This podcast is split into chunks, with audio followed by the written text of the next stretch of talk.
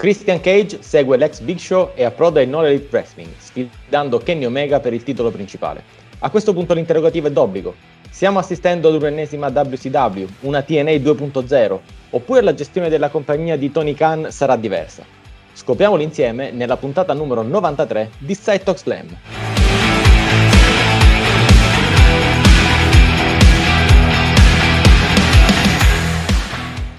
E ben ritrovati amici ascoltatori, come sempre in conduzione Daniele Donzi, in compagnia del responsabile editoriale di WorldWrestling.it, Marco Enzo Venturini. Ciao Marco!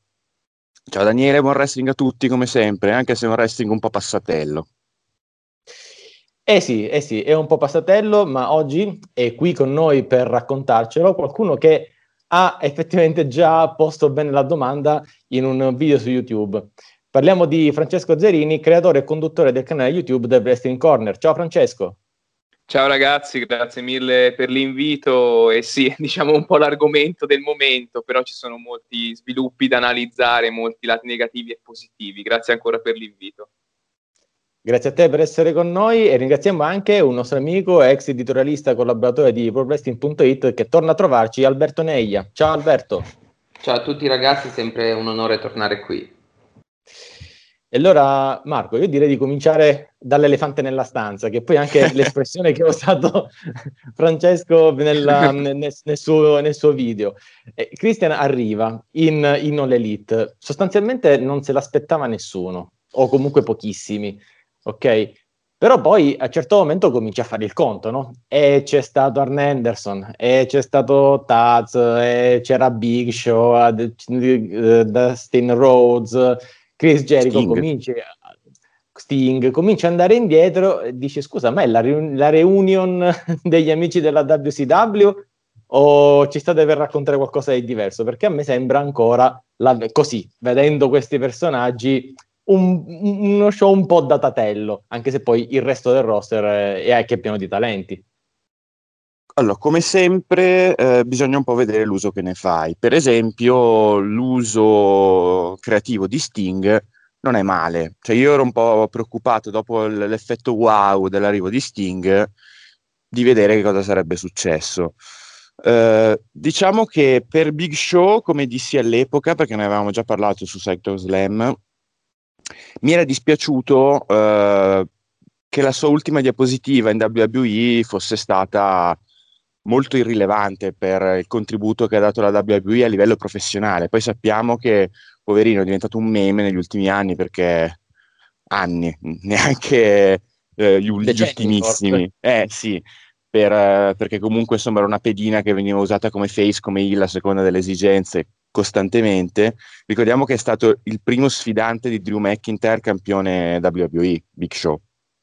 Ah, e, a, a WrestleMania, poi mandato a Raw uh, la settimana, il, il, giorno dopo come dark match, ma di fatto era stato un match che ci hanno detto sapete che a WrestleMania è successo anche questo? Quindi povero Big Show, cioè a livello professionale lui si è prestato e prostrato a tutto e mi è dispiaciuto che in WWE sia andato via così e anche per questo motivo il suo impatto con, con Dynamite e con la AW non mi ha affatto dispiaciuto.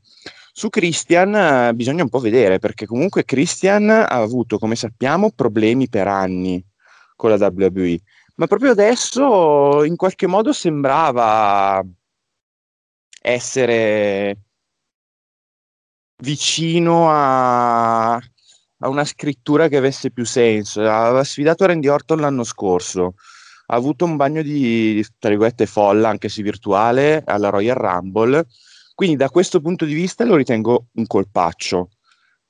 Perché fosse, fosse arrivato Christian un anno fa o due anni fa, avrebbe avuto comunque la, la, polvere addosso della vecchia stella, mai tra l'altro realmente esplosa della WWE.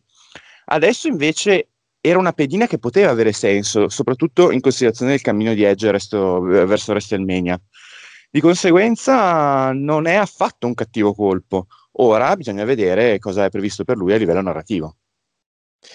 Ecco, questo vorrei che ce lo dicesse Francesco veramente, nel senso che mh, mm, eh, anche poi vedendo il, il video che hai, che hai, creato, tu dici non è una WCW 2.0, non è una TNA 2.0, bisogna vedere come la gestisce, però nella realtà io non è che mi aspetti faville da un match tra Kenny Omega e Christian non mi sembra quel, quel dream match che tutti si stanno, stanno, prospettando. Io non vorrei che si stesse creando troppo hype attorno a qualcosa che poi dopo magari, ecco, diciamo, siamo già rimasti delusi dal finale di Revolution. Non pensi che dopo un po' la gente si stuferà di delusione dopo delusione? Sì, più che altro è un periodo in cui stanno lanciando numerosi progetti e numerose promesse, un po' come dicevo anche col video. Anche questo annuncio di Paul White eh, arriverà questo atleta da Hall of Fame e tutto, senza nulla togliere ovviamente a Christian, che appunto, come si diceva prima, è uno dei performer eh, più mal utilizzati forse della storia del wrestling. Eh, però mh, vuoi anche per i suoi trascorsi in TNA e per gli ultimi screzi anche in WWE si è creata un po' ecco, quella nomea dell'eterno secondo, soprattutto anche riguardo ad Edge. E quindi adesso il paragone lampante anche extra storyline, ovvero con eh, Edge in WWE che va a sfidare eh, Roman Reigns a WrestleMania e eh, Christian invece quasi come no, lo scarto, passatemi questo termine odioso, va a invischiarsi con eh, probabilmente con Omega in AEW. Eh, per carità, è una strategia che mi sento di condividere, ovvero chiama più gente possibile, porta l'attenzione sul prodotto.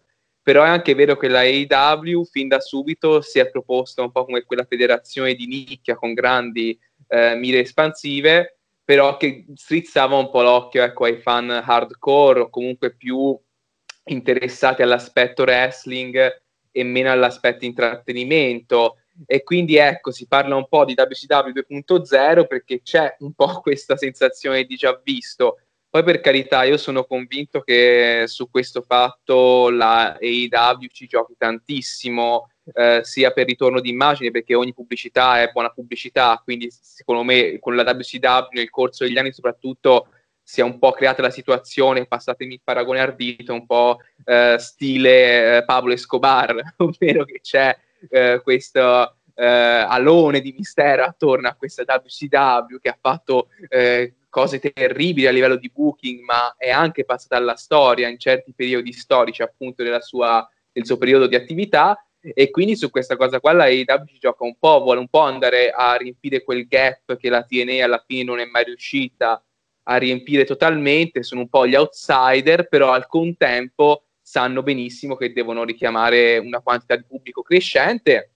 E ragazzi, col fatto che la WWE è stata per anni la, ed è tuttora l'azienda leader eh, del settore, non si parla nemmeno più di federazione di wrestling, la WWE è oltre da anni a questo semplice concetto, eh, è un'azienda media che produce intrattenimento eh, e quindi sì, se, voglia, se, devono chiamare qualche personaggio illustre, tanto vale chiamarlo da quella federazione lì. È un po' come diceva Marco anche prima, tutto dipende dall'uso eh, e di sicuro non sarà importante come al solito la qualità on ring che possono avere Omega e Christian Cage in un match, ma è più appunto una questione di nome. Certo è che se era Kurt Angle magari era un'operazione ancora più riuscita. Tutto qua. Eh sì, è assolutamente vero. E tra l'altro è anche vero quello che mh, hai detto all'inizio, cioè c'è troppa carne al fuoco.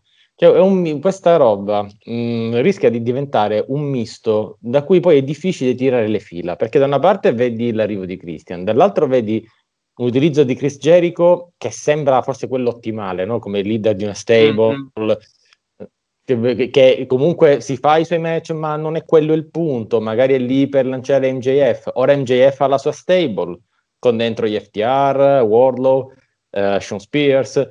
Quindi forse quello, l'utilizzo che è stato fatto di, di, di, di Y2J è il migliore in assoluto. Io però sì, voglio quello coinvol- di Sting comunque anche, scusami, eh, anche Sting secondo me è stato un uso perfetto, visti anche gli acciacchi fisici e tutto quello che sappiamo, comunque con Allin sta facendo, eh, ma anche con gli avversari, con il team test sta facendo faville, hanno, hanno capito come utilizzarlo. Sì, sì. Però è anche... Fatto, però. Quello che penso è che però c'è meno, cioè, avrà meno lottato rispetto a quello che ha fatto Jericho. Quindi sarà sì. più um, apparizione, più eh, intrattenimento se vogliamo, ma che, che, non match diciamo fisico, lottato come invece eh, Jericho ha fatto anche contro Moxley, ha fatto, ha fatto diverse eh, diverse scelte, Jericho, d- dal, momento del, mm, diciamo, dal momento in cui ha firmato il contratto con, con l'Elite. Quindi quello penso che sia a 360 gradi quello migliore. Sting ha avuto un impatto tremendo perché nessuno se l'aspettava, nessuno avrebbe pensato di vederlo in un match, nessuno avrebbe pensato di vederlo in un match eh, cinematografico come quello che abbiamo visto ultimamente. Mm. Ecco, quello che spero è che rimanga in questa dimensione, perché appena fai, già c'è troppa carne a fuoco, appena fai un qualcosina in più, cioè la, la svaccata è dietro l'angolo. Io, e, e siamo lì, eh, siamo borderline, appena fai fare un qualcosina in più sì, e sì, mi sì, riferisco a un'eventuale faida con Darby Allin, tra un pochettino, tra un po', non lo sappiamo, ma se dovesse nascere una cosa del genere, io sento odore di vaccata già. Eh, anche se incanalano il tutto, metti, fanno Christian Cage un, un, debutto incredibile, Paul White fa il suo, Sting fa il suo, eh, però il fatto di annunciare tutti questi, questi arrivi, poi arriva il nuovo show, cioè lo show su TNT, anche se rispetti le aspettative, poi i fan si aspetteranno sempre di più.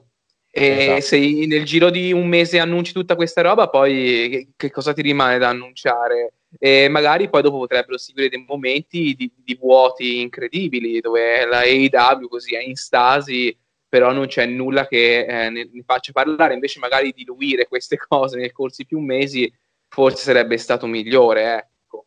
bravissimo sì hai, hai colto perfettamente il punto di quello che volevo dire cioè tu hai dei, degli eventi, che è il debutto di Paul White, che è l'arrivo di Christian Cage, che è tanta altra roba, e non la diluisci nel tempo, non dai il tempo di capitalizzare su questi eventi, quindi di creare hype attorno a, a questi. Li stai mettendo tutti insieme.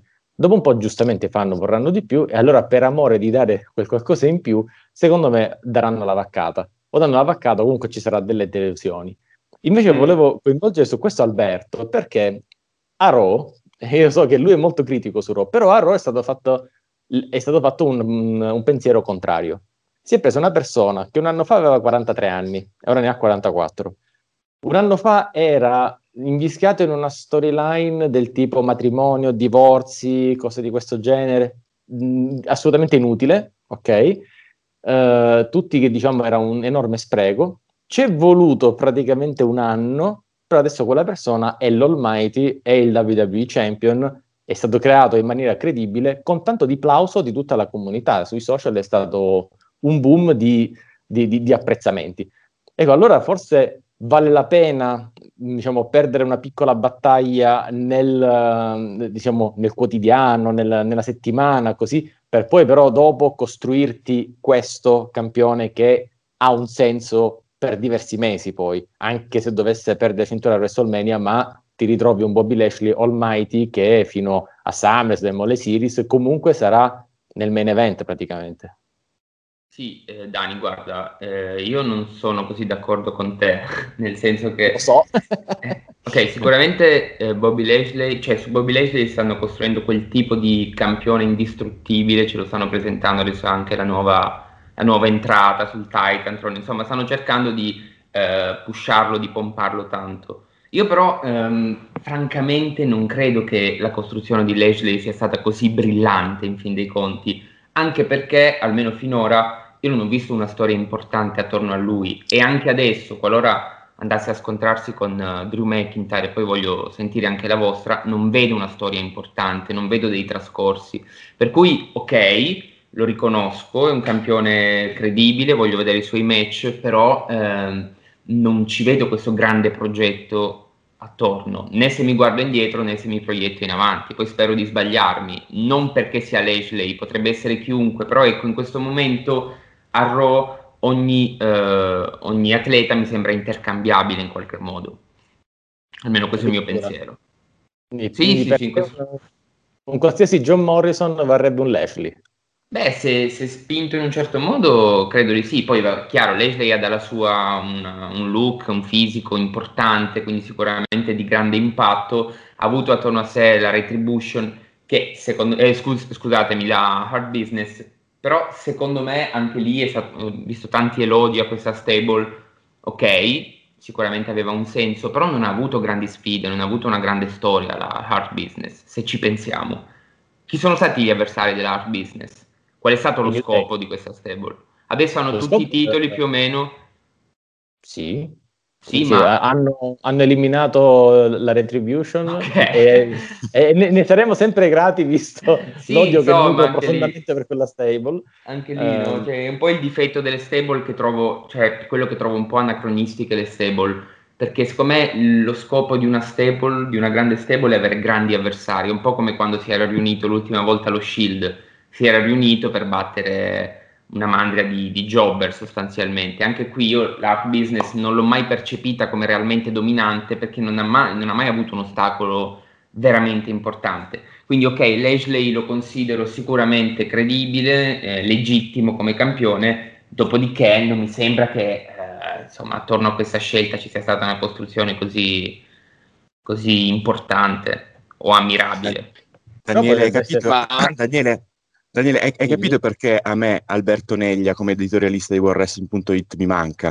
Ha fatto uno shoot contro Lashley e contro l'art business che è stato il primo in Italia a farlo. Ma cioè, non me l'aspettavo, cioè proprio l'editorialista Hill per eccellenza e noi l'abbiamo perso, mannaggia noi. Alberto ci manchi, torna da noi per favore. no, però aspetta Alberto, perché comunque il punto che tu dici è, è, è interessante, sì. mm, ma non è che tu dici non è che abbia avuto chissà quale eh, avversari, Bobby Lashley, ha avuto una buona costruzione. Però, eh, classica, SmackDown, diciamo, molto classica, niente di speciale secondo me.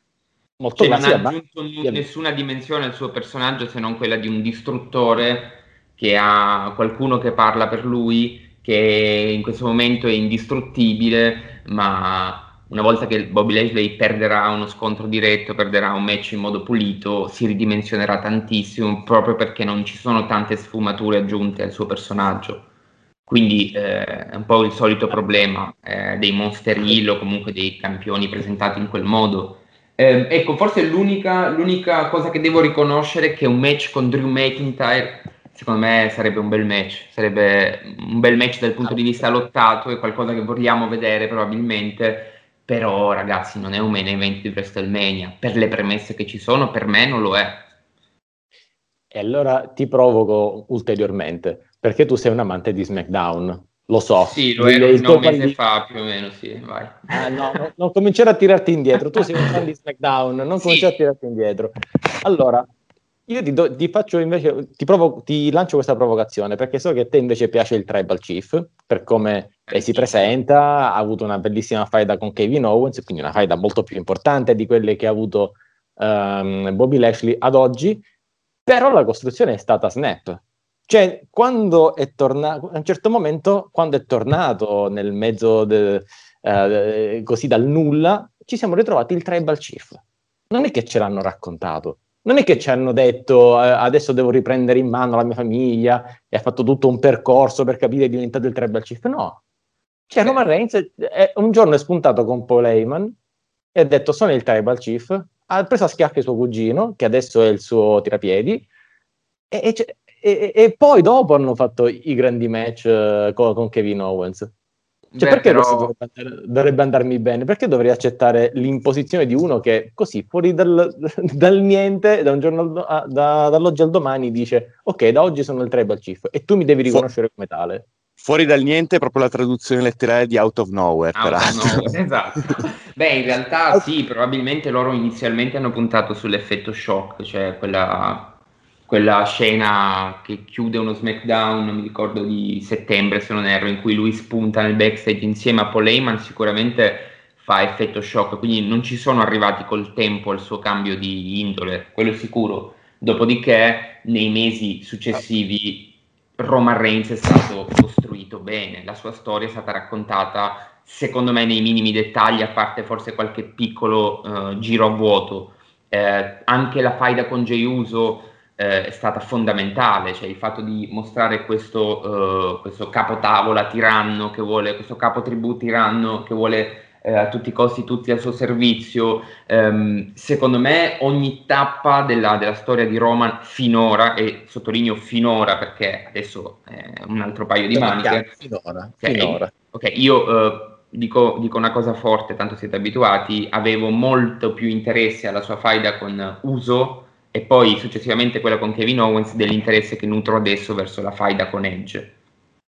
Quindi Perché? Eh, Perché lì c'era un pretesto eh, importante e quindi invece esatto. adesso non c'è alcun pretesto. Quindi se adesso um, in questa Road to WrestleMania noi avessimo avuto una storia magari contro un, contro un avversario meno importante, con meno star power, però con delle motivazioni più profonde, forse avrei preferito.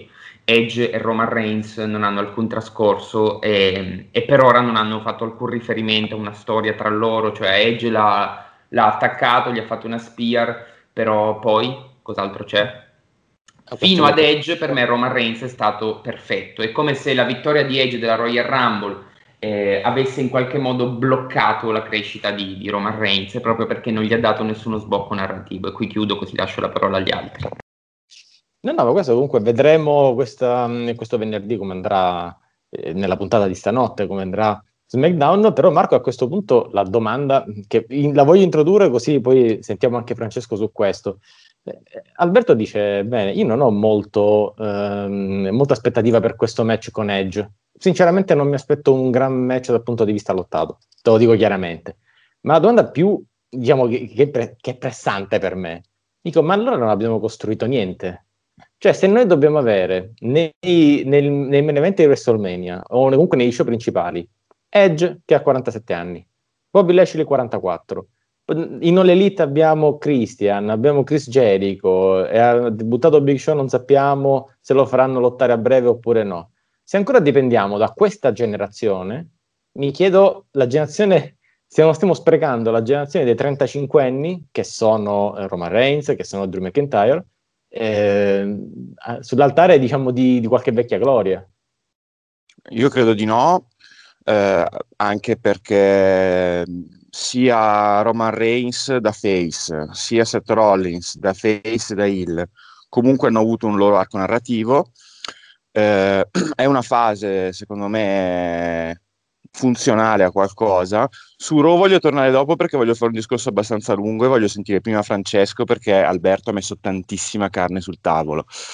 Um, mentre per quanto riguarda il discorso di Roman Reigns versus Edge, ragazzi, io condivido, cioè chi era la persona che un mese fa diceva Edge avrebbe dovuto fare esattamente quella Royal Rumble ma perderla e poi passare questi mesi a cercare una rincorsa nei confronti di Roman Reigns che non vuole farci un match e Edge se lo conquista settimana dopo settimana, io credo che sarebbe stata una narrazione molto molto più efficace.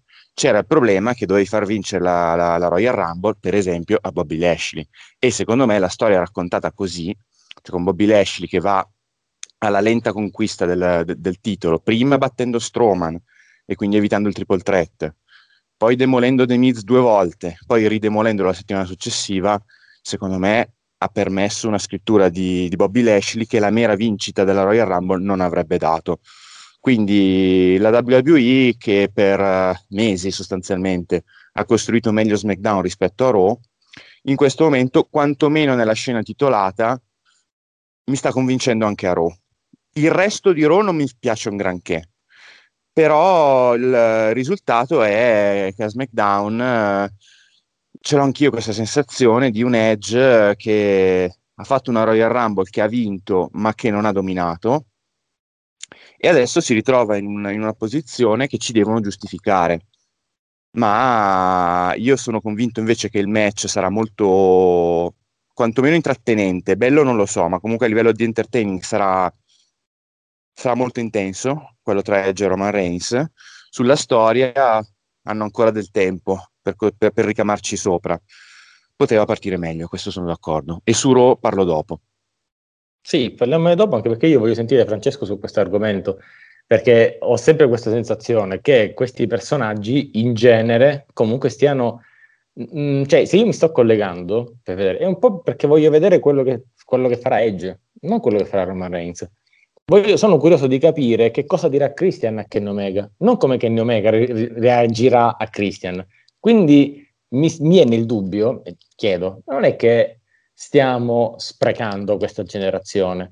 Dico, io mi auguro con tutto il cuore che, per esempio, NJF esca da questa subalternità di attenzione a Chris Jericho, ma questo ci vorrà almeno un anno, cioè deve prendere del tempo. Io spero che si giochino le sue carte. La tua impressione qual è?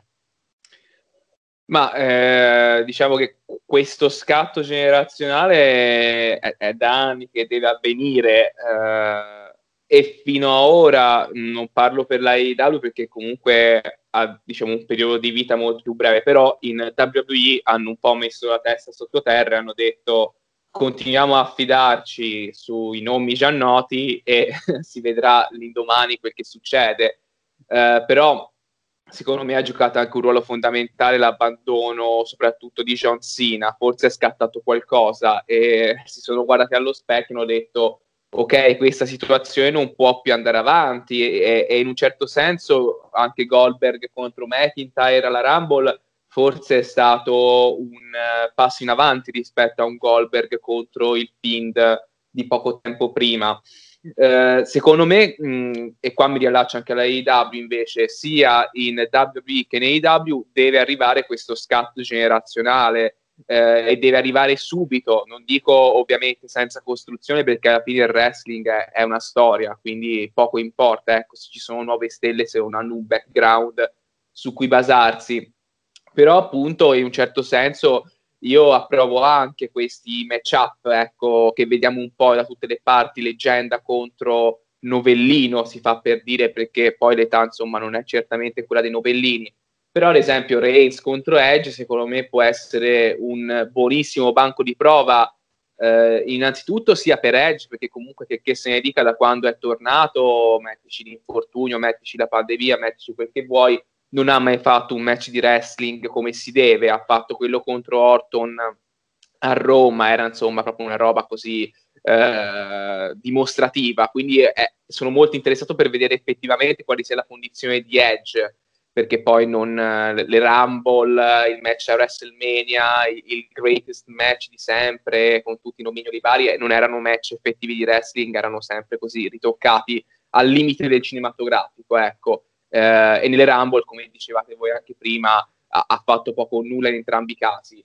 Um, per Edge sono interessato a vedere la performance ring, però è anche un banco di prova per la stessa WWE perché mh, ci dà un po' l'indirizzo, cioè se uh, da WrestleMania Edge dovesse uscire con uh, il titolo universale, per carità, feel good moment per tutti, per Edge che vince il titolo che gli manca in uh, WWE nel main roster, che questa storia bellissima, proprio americana, che ci garba tanto di quello che doveva essere morto, doveva non lottare più, invece è tornato dopo anni, eh, nonostante l'infortunio ha vinto il titolo, perfetto, però grossissima sconfitta per la stessa WWE che ci dice, ok, tutta la costruzione, mh, mm, buona o sbagliata, poteva essere migliorabile per carità di Roman Reigns come tribal chief, la mandiamo all'acqua di rose perché ancora una volta eh, ci rifugiamo nel nome già affermato. E invece, secondo me, qui è, è, proprio forse in questi mesi, in questi anni, che deve avvenire lo scatto, ovvero eh, le leggende ci devono essere perché portano ascolti, portano attenzione, quello che volete,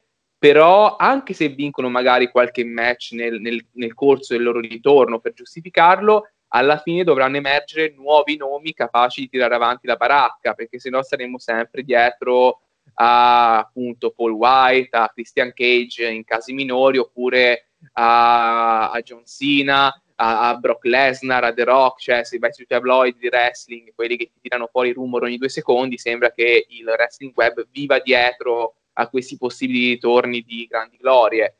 Eh, e invece bisogna concentrarsi su, sul presente, su personaggi come McIntyre, come Lashley, eh, come appunto lo stesso Reigns, che magari se avessero lottato anche solamente dieci anni prima, sarebbero oggi loro stessi quelle grandi star che vengono richiamate come part-timer. Ecco. Ecco, ti faccio una domanda, così la, ricominciamo da qua anche un giro per, um, proprio su questo discorso. Mm, hai ragione, deve nascere una nuova leva di, di main eventer. E mm, spesso l'idea di associare qualche nuovo main eventer a delle vecchie glorie può avere senso, perché magari poi quella vecchia gloria cerca di, eh, cerca di tirare su proprio il nome della, della nuova leva. Il problema è il, è il, modo in cui lo fai. Io la butto lì, perché queste cose non stanno funzionando ultimamente? Perché secondo me, beh, è, una, è, un parere mio, è un'opinione mia, il main eventer o lo, lo fai affezionare alla gente quando crei una storia per cui questo nuovo main eventer va contro l'establishment, ovvero comunque qualcuno che è attualmente il vero campione, la vera minaccia, anche se non ha una cintura alla vita. Cioè, non dovrebbe essere il contrario, non dovremmo vedere Edge che va, verso, che va contro Roman Reigns, dovremmo vedere Roman Reigns che cerca di buttare giù qualche, qualche face rilevante, che non c'è purtroppo.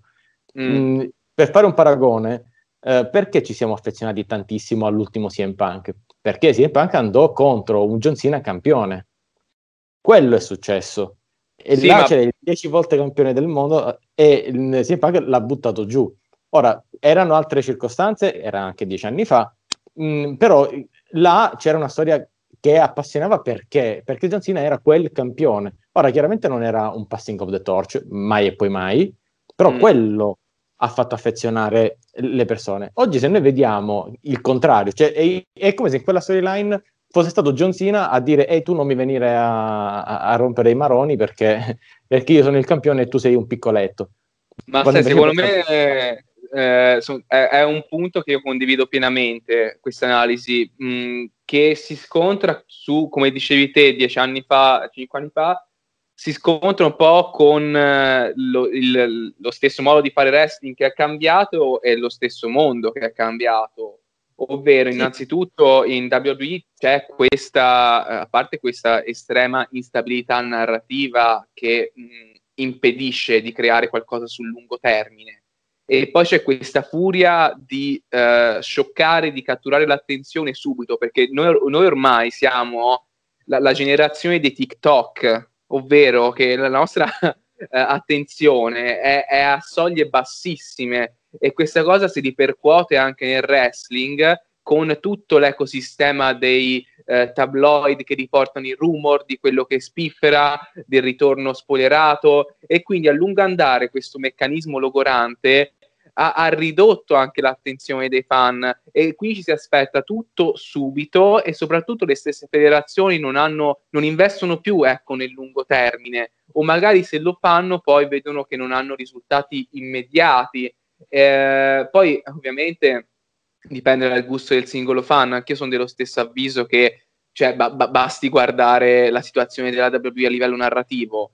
Non ci sono più storie eh, interessanti, non ci sono più storie, punto, a parte qualche caso raro eh, che si può ogni tanto intercettare. Anche in quel caso lì ci si, come diceva prima anche Marco, come se ne parlava prima all'inizio, eh, ci si emoziona per l'art business, eh, per l'Ashley o per eh, il Tribal Chief. Per carità, fanno segmenti carini, fanno match altrettanto buoni, ma, ma basta tornare alla Ruthless Aggression Era per capire che è il nulla cosmico in confronto, no? anche gli stessi regni titolati, sto art business che ha le cinture di coppia, Lashley che ha la cintura che un tempo era la cintura mondiale, ora sono semplicemente prop, sono prop cinematografici che si, si spalleggiano così e si tira avanti proprio nel, nel classico sistema della telenovela. E, e, almeno io evidenzio una, questo disinteresse ecco, nel creare prodotti a lungo termine e storie che vengano ricordate. È più anche qua una, un modo consumista ecco, di approcciarsi alla disciplina. Nessuno si ricorderà mai chi era campione, non lo so, intercontinentale tre mesi fa, fra un anno, perché non ha più importanza, non ci sono più le storie nel wrestling, ecco, o ce ne sono poche. No, è vero, è vero. Infatti mh, il punto è proprio come tu costruisci questa cosa. E l'esempio ce l'abbiamo forse sotto gli occhi il più palese, è quello tra MJF e Jericho che secondo me sta, lo stanno raccontando discretamente, sì. non benissimo, non male, perché dire che è male non è giusto, ma potrebbe essere molto meglio. La, sì, um, ma... questa, questa, rottura dovrebbe essere per la conquista dell'inner circle, per una posizione, per, per, per the dominance. Invece, mh, col, con questo segmento, andato proprio in onda nell'ultimo Dynamite, secondo me hanno preso il primo passo verso la deriva verso un io mi faccio la mia stable uh, di altre persone, poi magari facciamo un, uh, una faida, ciao. Addirittura ho sentito un paragone con uh, Wardlow che dovrebbe essere il nuovo Batista che poi si, si, si ribella ad MGF, cioè ne ho sentite lette di ogni tipo e colori. Ma sai, più che, che altro la AEW c'ha sta smania di, di, di, organizzarsi il booking in stable, no? in blocchi. E, e, quindi quando hanno della gente che è lì a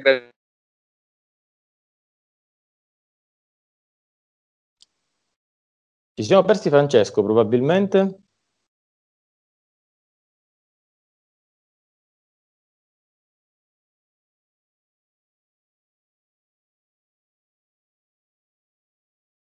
Sì, non lo sento nemmeno io. Ok. Ah, mi sentite? Adesso sì. Vai ah. Okay. Fin dove avete sentito, scusate? Praticamente nulla, tranquillo, riprendi, da, ah, riprendi no. da zero il tuo concetto, non ti preoccupare. Ok, no, dicevo che la AEW ha questa smania di eh, collocare tutto, di organizzarsi il booking in stable, no? In varie fazioni, forse anche per comunità interna. Eh, e prendono sempre questi wrestler qua che gravitano nel nulla come gli FTR e soprattutto come Sean Spears e sentono questo bisogno di accorpare tutto per gestione e può andare bene nella maggior parte delle volte eh, però ogni volta è un rischio enorme perché poi mh, si riduce a essere semplicemente la, la, federazione delle fazioni e quelli che non sono nella, nella, fazione di turno che ha lo spotlight, il main event eh, o l'uppercarding, eh, sta lì a non fare nulla. Eh, e questo mi dispiace perché il roster non è molto esteso al momento, nonostante vari acquisti, però non riescono ancora a, a utilizzarlo. Eh, e quindi sono molti dubbi come dicevi te, su questa fazione di, di, di MJF e quant'altro, perché si cerca di coinvolgere quanto più personale possibile per mandare avanti la baracca. E a volte può funzionare, ma altre volte no. Esatto. Alberto, secondo te cosa funziona e cosa non funziona in una narrazione del genere? Perché dicevamo appunto questo, se tu fai una buona narrazione, a un certo momento hai il, nuovo main eventer, che toglie dal piedistallo il vecchio main eventer e allora quella storia ha un senso e allora ci ricordiamo di questa persona. Ma se viene al contrario, cioè se è il vecchio che deve andare a cercare il nuovo per fare il, il match, cioè questo non va bene. È come, e faccio un paragone che magari pot- farà saltare qualcuno sulla sedia da, per i fan di NXT, uh, eh, come l'ultima, um, l'ultima puntata di, di NXT in cui è stata Yoshi Rai ad andarci a, cercare Raquel Gonzalez come, come, come challenger. Cioè, per me assolutamente senza, senza, alcun senso, è come dire, senti, io devo dare a te il titolo, vieni. Cioè, non, così, ecco, con qua la costruzione in questo, in questo modo togli l'hype, togli eh, forse proprio il sapore della fight, quella che poi dopo ti dà il, il main eventer che viene ricordato.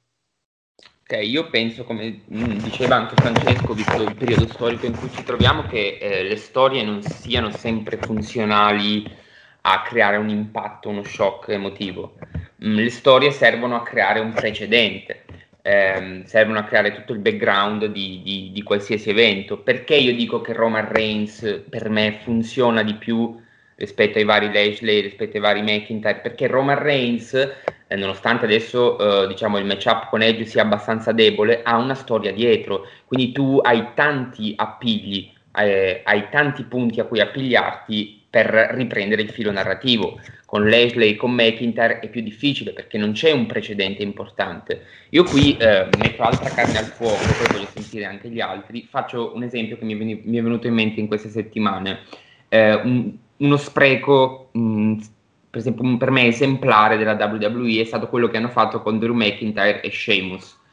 Il modo in cui hanno fatto splittare questa coppia per me è clamorosamente scarso dal punto di vista narrativo. Mi viene in mente, sebbene gli interpreti fossero completamente diversi, probabilmente anche un po' più abili, la storia che c'era 4-5 anni fa tra Chris Jericho e Kevin Owens. Lì erano stati bravissimi, eh, nonostante poi il match finale non sia stato un granché, erano stati bravissimi a costruire un'amicizia ehm, in un periodo tra l'altro dell'anno in cui non c'erano i vari big, non c'era Brock Lesnar, eccetera, e in cui avevi dato il titolo a un mid-carder come Kevin Owens, erano stati bravissimi a costruire un grande pretesto ehm, per uno split finale, quindi di grande impatto, come era stato poi il Festival dell'Amicizia. Sheamus e Drew McIntyre li hanno fatti splittare così dal nulla in una puntata di Raw senza alcun motivo e adesso quali sono i motivi di interesse di uno scontro tra i due che probabilmente verrà anche a Fastlane? Per me nessun, nessuno spunto di interesse ed è un peccato, è un peccato ed è proprio l'esempio chiave di come sprecare le storie. Magari non sarebbe stata una storia importantissima ma avrebbe creato per entrambi gli atleti, soprattutto per Drew McIntyre che è quello in ascesa, eh, un precedente importante un precedente importante su cui ricamare più avanti. Invece Drew McIntyre per me arriverà magari a main event WrestleMania senza un grande supporto narrativo alle spalle. E questa è la grande differenza, è per questo che io dicevo che per me a SmackDown hanno fatto un lavoro superiore dal punto di vista della scrittura, perché ok, per adesso Edge contro Roman Reigns non ha un build up, ma puoi sempre, eh, puoi sempre rimediare, visto che Roman Reigns ha dei trascorsi, eh, quindi più avanti tu puoi rimediare appunto a questo vuoto narrativo che c'è. Dall'altra parte mi sembra molto difficile. Eh, quindi, ok, concludendo, le storie eh, sono secondo me accessorie, ma non sono di grande impatto, ovviamente, molto più di impatto far tornare Goldberg all'improvviso e farlo scontrare con McIntyre senza alcun motivo, è molto più di impatto rispetto che passarci delle settimane a costruire Sheamus contro McIntyre, che invece adesso diventa veramente il nulla cosmico per me. Cioè veramente zero assoluto, con delle potenzialità che magari c'erano. E mi spiace anche tanto che con Sheamus abbiano rinunciato ormai da 5-6 anni a costruire qualsiasi tipo di storia, ma venga presentato come un, un babbo sostanzialmente, scusate l'espressione. No, è il termine tecnico, tranquillo.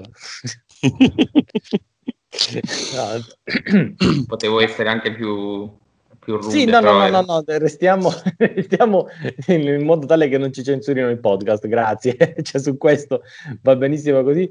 Eh, Marco, tiriamo un po' le fila. Mm, eh, stiamo... io ne ho eh, tante tu... da dire. Eh.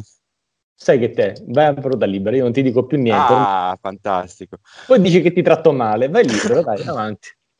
No, allora, io mi riaggancio a tutti i discorsi che sono stati fatti e anche alla, all'analisi di, di, Francesco, su cui, anzi no, parto dal discorso di Alberto e faccio un controesempio che secondo me è un esempio di scuola, che però per me funziona sempre, un controesempio.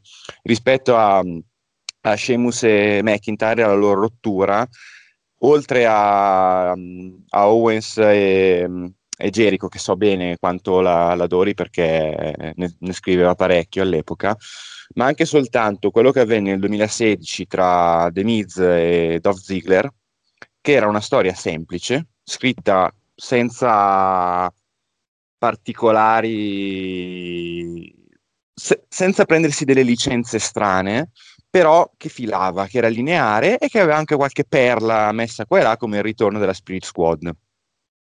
Quella storia andò avanti per qualche mese e fu uno dei fili conduttori di due pay per view particolarmente riusciti, come furono Backlash e soprattutto No Mercy.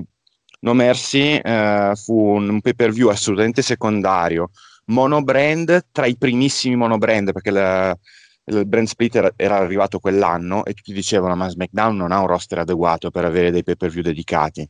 No Mercy fu molto incentrato su, su questa storia e secondo me la, il benessere di un roster, prima, prima ancora di un benessere addirittura di una compagnia, ma di un roster, sta nella qualità delle sue storyline secondarie.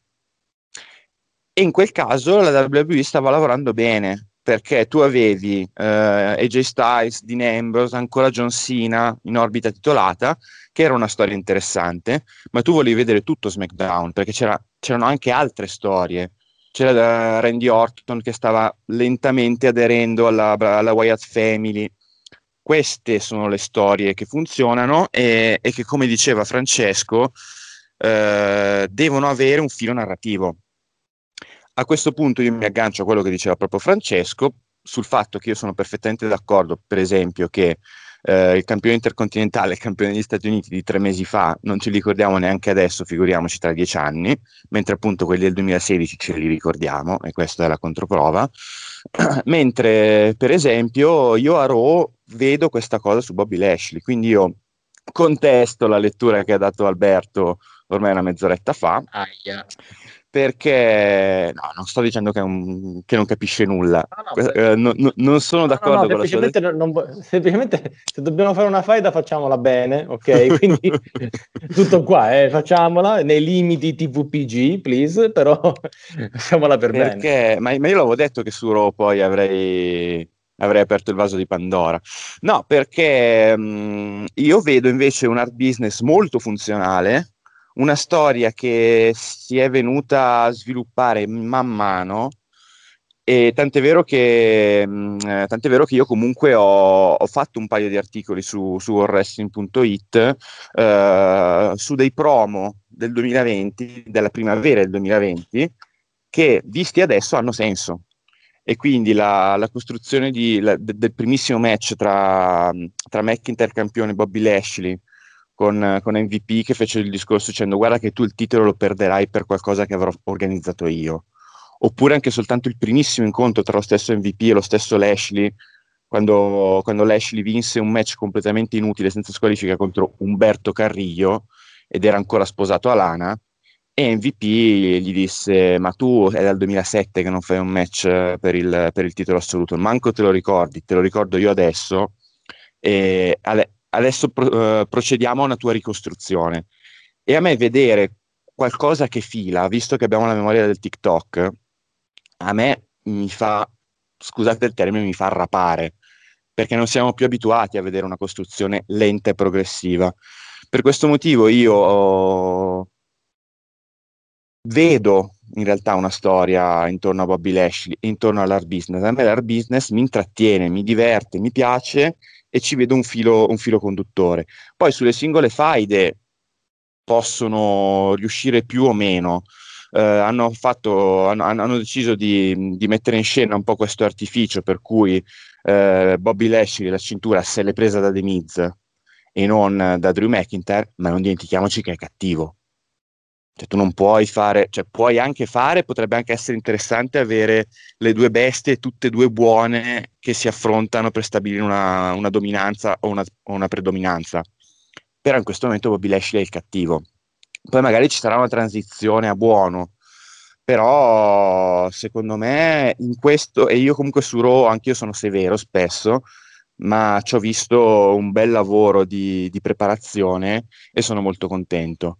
Aggiungo un'ultimissima cosa per quanto riguarda appunto il ruolo delle, delle vecchie glorie, al di là di quello di MVP, che è un altro che tornò, tornò alla Royal Rumble 2020 e sembrava l'ennesima leggenda messa lì soltanto per per un effetto wow come è stato Carlito quest'anno e, e sappiamo bene il ruolo che ha avuto, quindi ri, riagganciandoci a, a, Paul White e a Christian li, e a Sting, dipende da come li usi. Se Big Show, adesso Paul White, dovesse avere un ruolo alla MVP, alla AEW, io divento un fan sfegatato della AEW perché secondo me sarebbe un modo nuovo di vederlo e mi piacerebbe moltissimo vedere un Big Show che su, dall'alto della sua esperienza si mette a tessere fili e fila in AW. Ultimissimo aspetto che ce l'ho sul gargarozzo da settimane. Eh, quattro ultimi aspetti però, dai, dinne Hai ragione. Eh. eh, ma io te l'ho detto che devo scoperchiare un vaso e poi abbastanza... dici che ti tratto male, se tu c'hai abbastanza capiente. No, hai ragione, hai ragione, hai ragione. Sarò velocissimo perché riguarda Goldberg, che è un po' okay. il nervo scoperto di tutti eh, de- degli ultimi anni Uh-huh. E, perché da me, è da settimane che lo voglio dire, con la Royal Rumble noi abbiamo assistito in qualche modo alla redenzione di Goldberg. Goldberg personaggio, eh, non, non un essere umano, il personaggio di Goldberg. Perché Goldberg ci ha messo mesi a mettersi alle spalle la, la cazzata, scusate, che hanno fatto in Arabia Saudita quando portò via il titolo The Fiend una redenzione superficiale da 6 meno meno stiracchiato era stato il match di SummerSlam contro Dolph Ziggler, sempre per il solito discorso. Una vecchia leggenda contro un... Uccidi Dolph Ziggler in ogni puntata di SummerSlam non sei contento. Ma sto dicendo che comunque, insomma, in quel caso lì fu proprio una cosa stiracchiata per dire che Goldberg comunque ci sa ancora fare, si è prestato Dolph. Mentre un, un, Goldberg che torna alla Royal Rumble contro Drew McIntyre con le sue modalità, le stesse del The Fiend, cioè io arrivo e faccio il, faccio, faccio il match per il titolo. E, mh, crea comunque attenzione intorno alla Royal Rumble perché tutti, eravamo tutti terrorizzati da quello che potesse succedere alla Royal Rumble. Quindi c'è stata tantissima attenzione su quel match e Goldberg si è prestato a fare esattamente quello che era giusto fare, cioè creare attesa, creare anche spavento mh, per, da, da parte del pubblico e poi prestarsi alla costruzione del campione contemporaneo attuale. Quindi a livello narrativo, secondo me il, il cerchio di Goldberg si è chiuso e mi viene da dire a posteriori, nonostante tutte, tutte le battute a vuoto, anche molto gravi, che ci sono state nel mezzo, grazie Goldberg, perché se, se, se c'era da chiudere un cerchio, questo era il modo giusto per chiuderlo. Ecco, io mh, voglio chiudere diciamo, questa, questo giro mh, partendo proprio dalla tua considerazione, perché se è vero che Goldberg ha fatto questo, e, mh, la controparte cos'è stata? Una buona visione, una, il mettere Drew McIntyre nel giusto spot. La settimana scorsa abbiamo introdotto un concetto con Leonardo Lucarini, che salutiamo, eh, che è il cosiddetto il John Cena Effect. Cioè, Drew McIntyre attualmente potrebbe essere vittima di ditemi se, se, questa visione che abbiamo avuto è sbagliata oppure no. Drew McIntyre potrebbe essere vittima del John Cena Effect, cioè finché sei all'inseguimento della cintura, cioè il face che all'inseguimento della cintura sta benissimo, è credibilissimo e tutti vogliono vederlo e non vedono l'ora che, di- che prenda questa cintura, possibilmente a WrestleMania davanti a 100.000 persone, va benissimo. Quando prendi la cintura, dopodiché no, non ti dico che si aspetta che venga il prossimo a togliergliela, ma siamo lì. D'altro canto, Bobby Lashley ha il Brock Lesnar effect, cioè è Lil che poi viene acclamato, perché eh, se non siamo ciechi, basta andare a vedere tutte le reazioni social che ha avuto la vittoria di Bobby Lashley, Lil che vince il titolo mondiale, così applaudito, è un controsenso diciamo, per la storia per la storyline che viene raccontata. Quindi io parto, chiedo a partire da Francesco, non è che adesso con Drew McIntyre ce lo stiamo giocando con John Cena, Bobby Lashley nel Brock Lesnar Effect ci sta bene, Roman Reigns in quale di queste due le vedi? Oppure lui riesce in qualche modo a esserne eh, esente? Ma eh, secondo me, diciamo, mh, mm, non, non, possiamo ragionare totalmente per eh, questi stilemi, ecco, anche se indubbiamente la federazione gli, gli fa comodo. Uh, io, ad esempio, con, con Drew McIntyre non, non, me la sento di dare un, un, parere o sviluppare, diciamo, un'indagine approfondita perché uh, qui c'è poco da dire, la pandemia è stato il discrimine eh, ovvero secondo me Drew McIntyre come campione, come main eventer, sarebbe stato molto più azzeccato in un periodo con il pubblico e ha fatto quel che ha potuto, diciamo, durante la pandemia. Ma è un po' un discorso che possiamo applicare a tutti, ovvero che finché, spero il prima possibile, non, non riavremo eh, un effettivo, eh, un'effettiva reazione ecco, dal pubblico presente, eh, possiamo spingerci solamente fino a, me- fino a un certo limite. Eh, Roman Reigns non, non, lo vedo né come un Brock Lesnar né come un John Cena eh, né come un The Rock. Mm, è, è, un po' mi riallaccio al discorso di prima. Uh, spero che non si possa assimilare a nessuno dei tre perché sennò significherebbe che siamo alle solite, cambia il nome ma il modo di operare è sempre lo stesso. E secondo me la federazione deve puntare, soprattutto con Reigns, ma con altri mini eventer, ad avere dei personaggi che non siano relegati eh, eccessivamente a specifiche storyline. Eh, ovvero è lì che è il problema, quindi la consistenza nel, nel, nel narrare mese dopo mese, eh, cambiando il, il MacGuffin, come direbbe Alfred Hitchcock, di riferimento, ovvero una volta il titolo, una volta, non so, è la bella in pericolo, roba anacronistica, una volta è il problema familiare, una volta è la valigetta del Money in the Bank, però eh, cambiando l'equazione devono comunque riuscire a lasciarli eh, rilevanti. E di sicuro una buona costruzione dal punto di vista di gimmick può essere un ottimo aiuto. Quindi se eh, questo Roman Reigns manterrà questa attitudine da cool heel, no? Eh, da, da, da, al di sopra ecco, del, del face e dell'heel, sicuramente sarà eh, spendibile anche nei mesi a venire, eh, però diciamo ecco è, è una previsione un po', un po azzardata forse eh, e soprattutto anche come ritorno un po' sui passi precedenti, anche una, una possibile sconfitta con Edge secondo me eh, determinerebbe un grosso calo ecco, nella personalità di, di Tribal Chief eh, e comunque in tutto quello che si è, è stato fatto fino ad ora. Eh, in generale comunque eh, appunto penso che sia più utile eh, per la federazione non cercare di creare l'effetto passato, ma invece eh, cercare di trovare la quadra per quello che sarà il futuro, eh, perché poi alla fine ci sono stati vari idoli delle singole generazioni, eh, però se si va a vedere nessuno è identico a quell'altro. Abbiamo avuto un, un Hulk Hogan eh, iconico, abbiamo avuto un'epoca eh, di, di, ribellione eh, che è stata diciamo riflessa nella figura di Stone Cold Steve Austin Uh, e poi abbiamo avuto un John Cena che invece ha interpretato il cambiamento proprio del mondo stesso dei media, dell'arrivo di, di, internet e quindi secondo me devono trovare qualche punto di forza per il futuro senza cercare il nuovo personaggio X. Alberto, secondo te c'è su Drew McIntyre questo John Cena effect?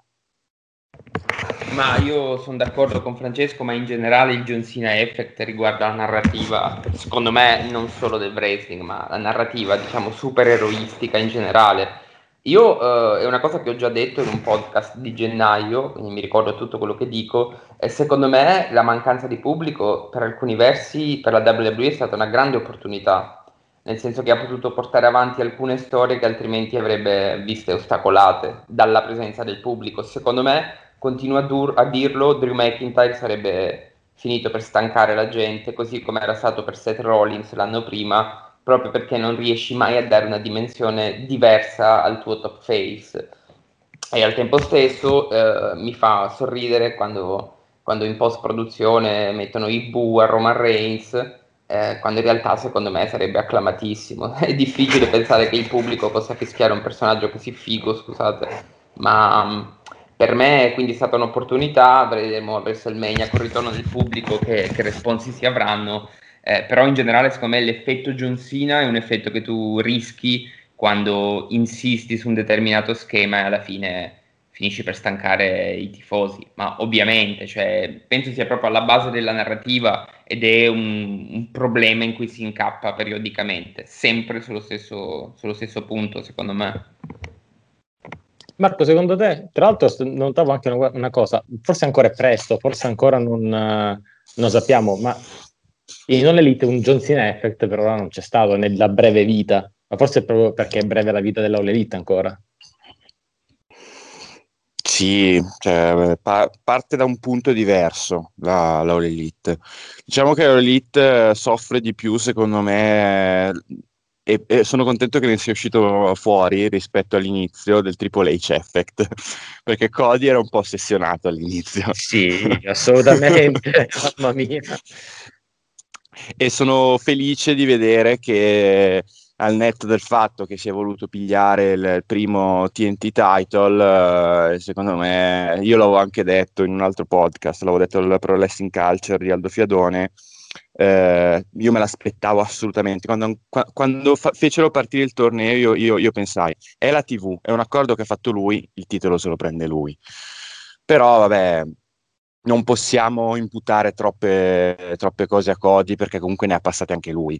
Cioè, basta un po' rivedere suo 2015 da Stardust e vabbè, tutto sommato dei, dei, macigni negli stivali da togliersi era giusto che, che li avesse anche lui un John Cena effect eh, manca per, per via semplicemente della, delle storie che, che, la, che la IW ha proposto fin qui.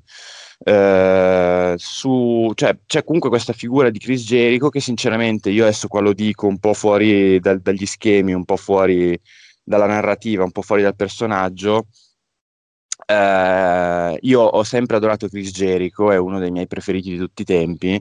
Diciamo che le sue esternazioni pubbliche riguardo alla politica, che sono diventate ancora più frequenti del passato, stanno facendo in modo che io non riesca più a vederlo con lo stesso, con lo stesso sguardo di prima, ma questo può essere che sia un problema solo mio. Perché comunque io sono, sono sempre riuscito a, eh, a distinguere quasi tutti gli atleti, de, i wrestler di fatto, cioè non, non, necessariamente di una compagnia piuttosto che di un'altra rispetto alle loro idee, però al netto del, della generazione TikTok, che è un'espressione che ha detto prima Francesco che mi piace tantissimo e, che credo che userò spesso, se Francesco mi dà il permesso. Um, certo, al, di certo. questo, al, di là di questo, uh, immischiare le tue idee, le tue opinioni, il tuo essere una persona che ha un, una testa, che ha delle opinioni, con un lavoro come quello della superstar, che poi vabbè, eh, uso il termine della WWE applicato anche a altre compagnie, ma è per capirci, rischia un po' di, di dare una percezione diversa. Cioè io se guardo il Chris Jericho anche soltanto del, del Festival dell'Amicizia che citava Alberto prima, e guardo il Jericho attuale, anche un po' trasfigurato dal punto di vista fisico, un po' una vecchia matrona, tra virgolette, con un fisico un po' più, un, un po più abbondante, e vedo le cose che continua a scrivere sui, sui social e a dire nei suoi podcast, non riesco più a distinguere i due aspetti. E questo è, è una questione della, della, della, realtà contemporanea e della commistione tra eh, performer essere umano che, su cui secondo me si dovrebbe, si dovrebbe fare più attenzione. Forse solo Jericho lo sta facendo a questi livelli, però non mi piace. Cioè, eh, e, e, lo dico facendo anche in questo caso un controesempio, cioè adoro Sami Zayn che lo fa a sua volta. Perché comunque lui ha tutta una serie di attività, lo sappiamo, sul sociale, su, sulla Siria, che è una terra a lui cara per motivi anche di retaggio familiare quello non mi infastidisce, ma forse perché è un aspetto, tra virgolette, buono. No, no, noi lo si apprezza, peccato che gli sia costato tantissimo, mi dispiace. Gli è costato tantissimo tanto. e questa è l'altra eh. faccia della medaglia, cioè in un mondo fluido come quello contemporaneo eh, si fa molta più fatica a, a distinguere questi due aspetti e tu lo puoi pagare sia nella percezione che il pubblico ha di te, visto che alla fine, come diceva per l'appunto Triple H, chi comanda è il pubblico, anche se non è che lo hanno applicato molto questo, questo concetto mm. che loro stessi ci hanno proposto, ma anche nella, nella visione che i tuoi titolari hanno di te. Sami Zayn è un personaggio, secondo me, tra i migliori eh, del panorama attuale del main roster WWE. A me intrattiene tanto. A me, io, quando, quando compare Sami Zayn se, sto, se ho SmackDown in sottofondo e lo sto guardando facendo qualcos'altro, appena vedo che arriva Sami Zayn mi interrompo e voglio ascoltare cosa dice o cosa fa. Però è chiaro che chi ti comanda sa che sei, tra virgolette, una scheggia impazzita, che da un momento all'altro potresti fare una, una considerazione politica, eh, una considerazione sull'attualità e che comunque insomma tu porti il nome della tua compagnia. Eh, e quindi questo può, può, può generare degli effetti sia tra il pubblico ma anche tra persone, diciamo così, anche un po' importanti, eh, che hanno un peso specifico più alto e le conseguenze Chiaro, ci sono. Crei, Zayn le ha pagate. Crea un imbarazzo alla compagnia che non, la compagnia non si può permettere, specialmente quando si fa degli accordi multimiliardari in, in Arabia. Di questo ne abbiamo già parlato e anche Francesco ha, ha ripreso l'inchiesta per un video bellissimo che, che ha pubblicato qualche tempo fa. Noi stiamo andando lunghi. Grazie. No, no, ma il video l'ho apprezzato. Strano, vero che stiamo andando lunghi, Alberto? Chissà come mai stiamo andando lunghi così come sempre, però ecco, Alberto, cominciamo da te per il domandone finale. Il domandone Vai. finale oggi, oggi, riguarda il tuo show preferito, riguarda SmackDown. Okay. Allora io volevo capire, ah. dimmi tu, ma per caso la Marvel sta facendo dei casting a SmackDown? Perché ho notato che stanno, mi sembra che ci sia il nuovo re di Wakanda lì, Apollo Crews, che ha un nuovo character. è, il, è, il, nuovo re di Wakanda o cosa? No, no, non rispondo, non rispondo. Aspetto, aspetto, aspetto prima di, di giudicare questa, questa, storia che mi fa abbastanza paura. Quindi per adesso sospendo la ris- domanda di riserva. no, no, non ti puoi, che tu sei appassionato di SmackDown, devi rispondere di SmackDown. Già sono due settimane che ci zuppiamo qua a Wakanda Forever. Quindi adesso no, tu mi dici. Terribile, è terribile, cioè, non lo so, cioè, per me è terribile, non so cos'altro dire. diciamo che eh, quando ho elogiato SmackDown, innanzitutto mi riferivo a un periodo che è terminato con la Royal Rumble e poi soprattutto alla scena titolata, ecco, quella, quella diciamo del titolo mondiale. Quella roba lì non, non, so davvero come commentarla, Dani, mi spiace. Cioè, ma va oltre le mie capacità, voglio sentire gli altri prima. Allora, scusa, no, no, restiamo invece qua. Tu a questo Apollo Crews glielo daresti il titolo intercontinentale di Big E? Perché stiamo parlando di sta roba, eh? La Fastlane probabilmente. Ma eh, non ho ben capito, cioè non ho ben capito come viene presentato Apollo Crews eh, sai, secondo me lì è un po' un, un out-out per lui, cioè o sfonda con questo personaggio, eh, perché è la prima volta che gli danno un personaggio in realtà, prima cos'era Apollo Crews, cioè uno a cui veniva storpiato il nome dal, dal suo general manager, cioè io l'unica cosa che ricordi di Apollo Crews è quando Daniel Bryan lo chiama Apollo Creed, o sbaglio?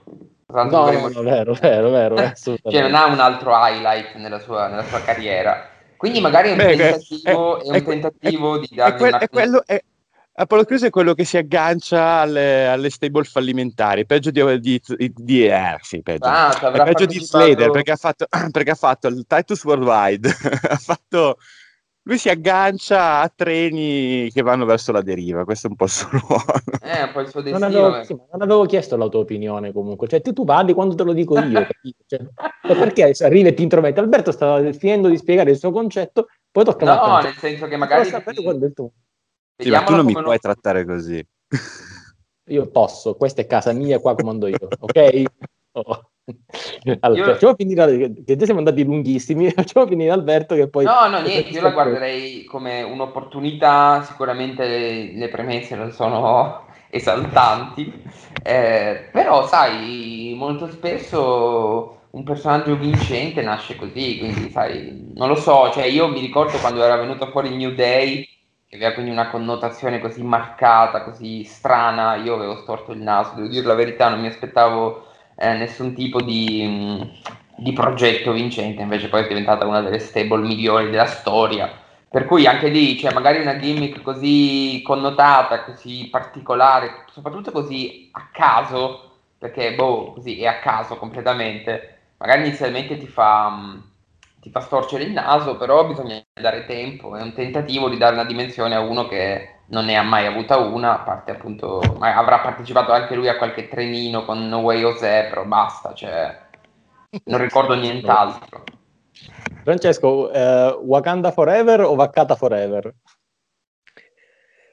No, diciamo che quando succedono queste cose a me viene sempre in mente l'immagine del signor Barnes no, nei Simpson quando arriva vestito da giovane, eh, è, è, una cosa terribile, eh, soprattutto perché la WWE si, si presenta, cioè c'è questa ossessione qua di essere politicamente corretta e pensa che i fan siano dei cerebrolesi, no? che non vanno oltre la facciata, quindi ah, Evolution, Women's Revolution, poi giù di produzioni come Total Divas, Total Bellas e perché no fare accordi con uh, paesi in cui insomma le donne vengono, le dissidenti vengono imprigionate, stuprate, uh, uccise e non hanno diritti.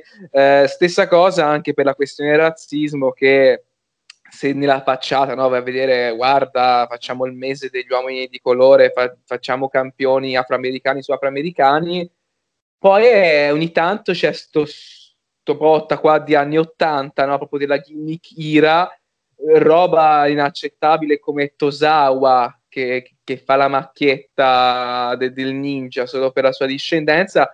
E secondo me ce ne voleva per rendere razzista un wrestler di colore, ma ci sono riusciti affibbiando quel, quell'accento e quel personaggio a, all'Apollo Crews perché una cosa dici lo fai in un film appunto stile Black Panther e quant'altro eh, se è una multinazionale come la Marvel anche lì te, te la puoi cavare dicendo oh, guardate come siamo no? avanti come siamo al passo con i tempi in una live tv dove fino a pochi tempi tempo prima un wrestler non aveva quella gimmick, soprattutto non aveva quell'accento, io lo trovo semplicemente eh, offensivo e molto razzista questo, questo cambio di idea.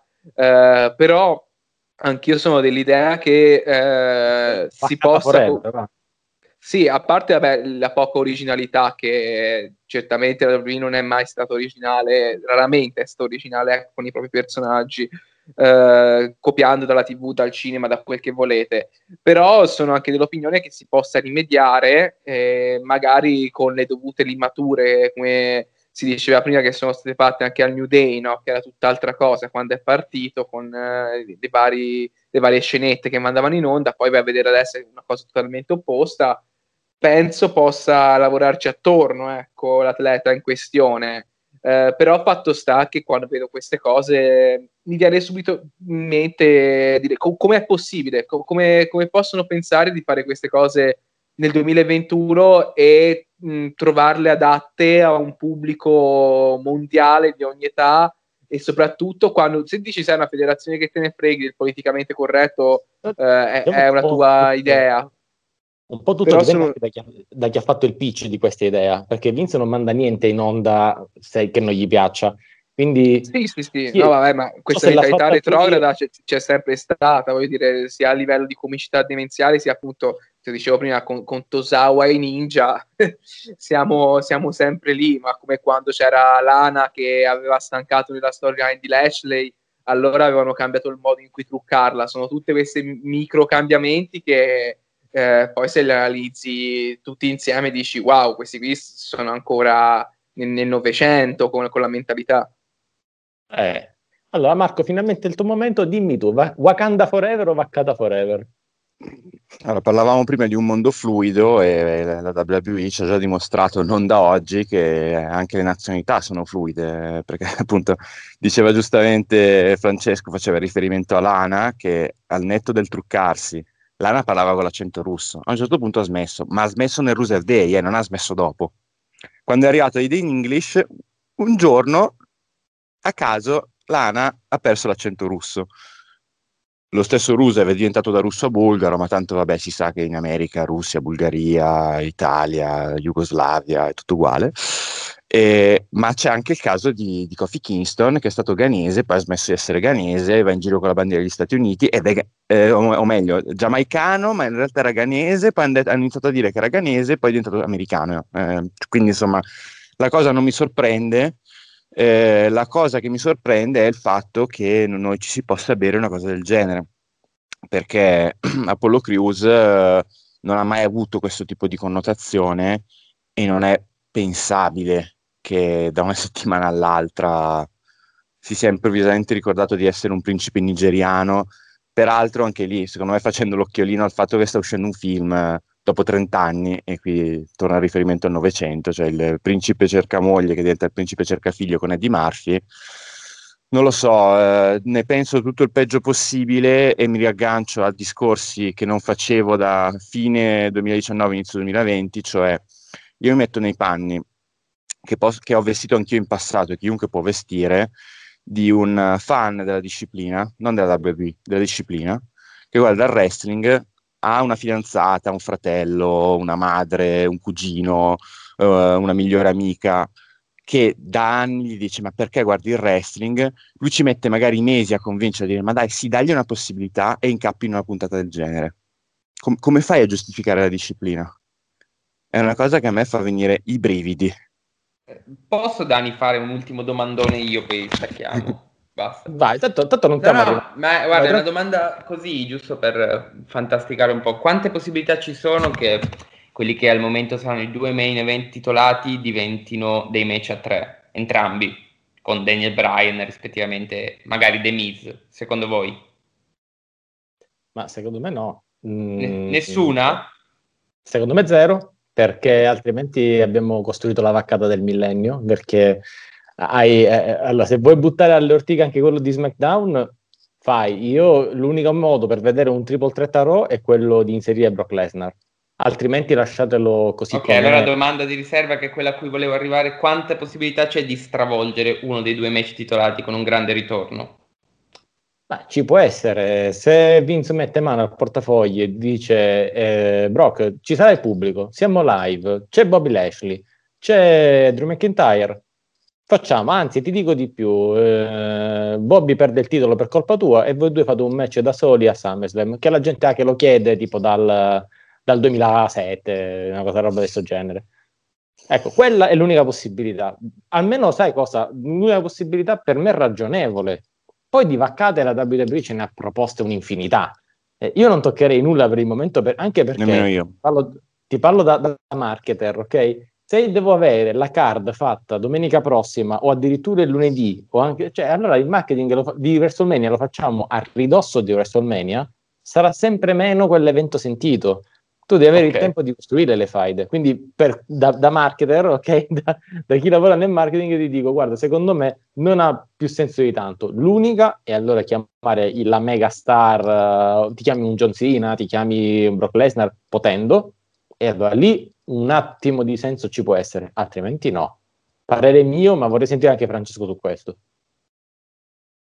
Ma io sinceramente sono della vostra stessa opinione, ovvero WrestleMania lo vedo un po' come l'evento dei match imperdibili e quest'anno, a parte qualche scivolone qua e là, in quell'ottica lì stanno facendo un buon lavoro, tipo secondo me The Miz, eh, che, che, se ne dica, l'hanno sfruttato bene come campione di transizione per non uh, affossare McIntyre, è una roba che sta fatta mille volte, è stata rifatta e soprattutto il suo chiacchierato ormai match con Morrison contro Bad Bunny eh, e um, Daniel Priest potrebbe essere, cioè, secondo me, un match azzeccato perché dà una vittoria a uno che viene da NXT, c'è la guest star nella classica tradizione della WrestleMania, è un feel good moment. Stessa cosa, secondo me, attira molto anche il match. Eh, di Reigns contro Edge, lo Spear contro Spear, perché comunque alla fine è, è, è un po' come nel giornalismo, no? non è il contenuto, ma è, è, il titolone quello che ti spinge a cliccare su una cosa.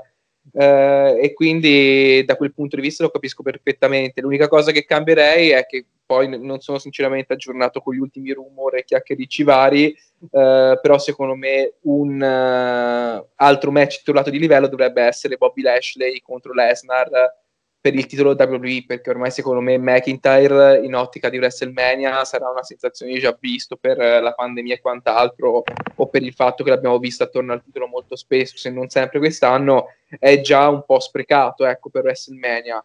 Quindi preferirei magari in quell'ottica un McIntyre eh, contro Shimus eh, costruito come si deve reso dei conti a WrestleMania appunto Lashley contro un, un, un Lesnar in questo caso sarebbe forse l'ipotesi più interessante dal punto di vista economico. Io so quale sarà il match preferito di Marco a WrestleMania. Oddio, cioè? cioè? Braun Strowman contro Shane McMahon. Ah, sì. Guarda, direi che il mio animo Mark, visto, vista l'idea che ho di entrambi, farà in modo che io sia mai così allineato nei confronti del cattivo, perché cioè, io non posso farci nulla. Ogni cosa che tocca Shane da anni a me fa morire da ridere, perfino Raw Underground. Cioè, io Raw Underground l'ho adorato in, in, in, maniera inversa, chiaramente. Cioè, mi divertiva vedere Shane esaltato per una stronzata. Però Shane a me fa ridere e Strowman, come sapete, è, è, è davvero un mio nervo scoperto. Quindi, eh, meno male che almeno è lontano dalle cinture, va? Va bene, allora, e con questa vaccata abbiamo chiuso, siamo arrivati non lunghi, stralunghi, e ecco, quindi infatti. direi chiudiamola qui, ringraziamo gli ospiti che sono stati oggi con noi, so, partiamo da Francesco Zerini. Francesco, grazie di essere stato eh, con noi, noi ci rivediamo qua, il microfono è sempre aperto, la casa è sempre aperta, quando vuoi eh, sempre tornare. Eh, grazie a voi, grazie per la bella chiacchierata a tutto tondo sul mondo del wrestling. E grazie anche ad Alberto Neglia per essere tornato e averci regalato qualche perla di criticità. Eh, come sempre, Alberto, qua come sempre, i microfoni e porta anche per te sono sempre aperti. Potrei andare avanti ancora delle ore, ma ok, ci vediamo alla prossima. L'iter no, of words, c'è... il nostro iter of words. Mamma, ho paura questa cosa. Eh, bei tempi. No, era la sua rubrica, si chiamava Iter of Words. Ah, vedi però. E ringraziamo anche il nostro responsabile editoriale Marco Enzo Venturini. Marco, noi ci vediamo settimana prossima perché eh, c'è Fastlane e quindi è tempo di pronostici. Sì, c'è questo autogrill nella Road to WrestleMania do, in cui dobbiamo fermarci per forza, vediamo cosa ci regalerà. E lo vedremo. Nel frattempo ringraziamo tutti coloro che hanno avuto la pazienza di ascoltare queste quattro vaccate fino a questo punto. L'appuntamento è ai pronostici per la settimana prossima. Christian Cage segue, segue le... Ah, scusate, ho letto la frase sbagliata. Iniziamo bene. Eh, Francesco, Francesco, ha assistito, penso, all'unico errore nel 93 e di al, numeri di primo, Slam di attacco. Al primo botch, il primo botch della primo storia botch. di Saito Slam. Ragazzi, Perfetto, sento... Qua, qua, quale onore. No, no, non è vero, questo finirà negli outtake.